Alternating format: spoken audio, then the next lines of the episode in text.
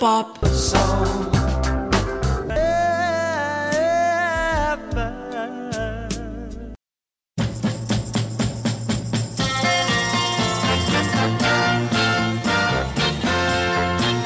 May My Heart Be Cast into Stone was a song by The Toys, a girl group from Jamaica, New York. It was originally released in 1966 by Bob Crewe's DynoVoice label as a flip side to a song called On Backstreet, though it was also released as an A side in the UK and the Netherlands.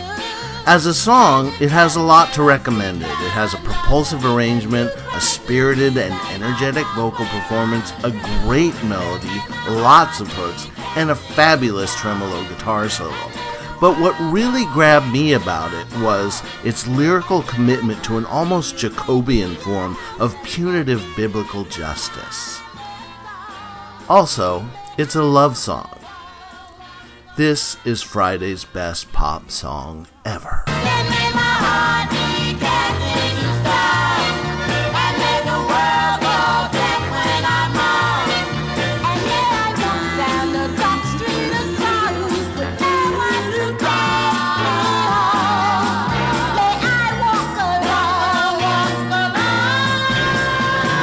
Like I said, May My Heart Be Cast into Stone is a love song. It's a pledge of love by a woman to her man. Although it is a pledge that details the macabre Old Testament punishments that woman will endure if she fails to live up to her commitment. To quote, May my heart be cast into stone. May the world go deaf when I moan. If I come to you begging your help and forgiveness, that I let go. May I walk alone. And on the second chorus, if I must walk these dark streets of sorrow without you to take me home, may I walk alone. It's a unique lyric, to say the least, especially for its time, as it conjures visions of our narrator staggering through a nightmarish hellscape with flames licking at her heels and scabrous demon faces plaguing her at every turn. At the same time, though, the musical content of the song is is upbeat. It's almost celebratory, which makes for an interesting emotional dissonance. Then again, it is a celebration of love, and what love is more worthy of celebration than that for which one would endure all the punishments of hell? The song was written by Denny Randell and lyricist Sandy Linzer, the team responsible for a number of tracks on the Toys' Attack album, including their much covered signature hit, Lover's Concerto.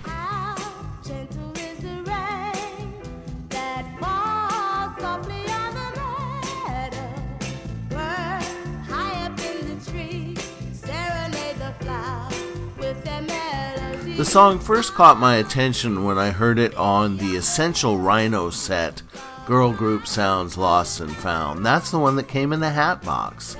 I asked Alec Palao, who was involved in the curation of that set, what he saw as the place of this song and the group that sang it in the girl group canon.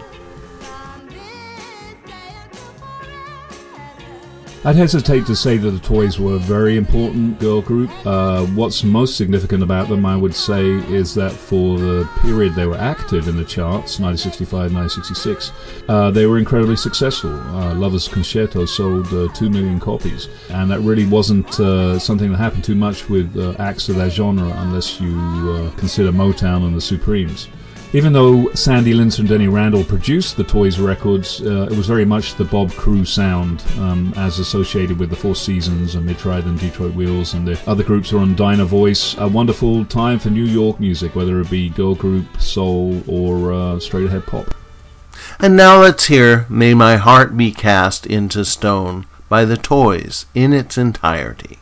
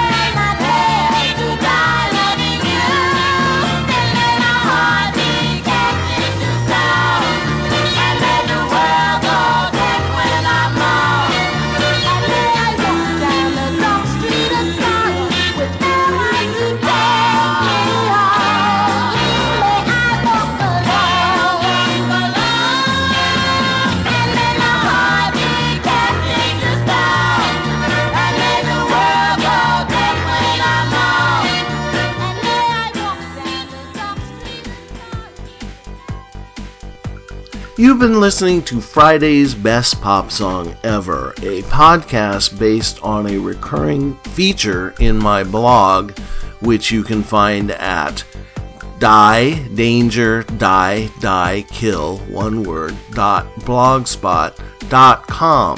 My name is todd stadtman by the way and a 7 inch by my high school power pop band goes for up to $40 on japanese ebay other than that, I get up to a lot of fun stuff on the internet and elsewhere, which you can catch up on if you go to my blog. I have a novel out, please buy it. Uh, hopefully, we will be doing this on a weekly basis at some point, uh, but for now, I think we're just gonna do it monthly until we stumble our way to competence, so to speak.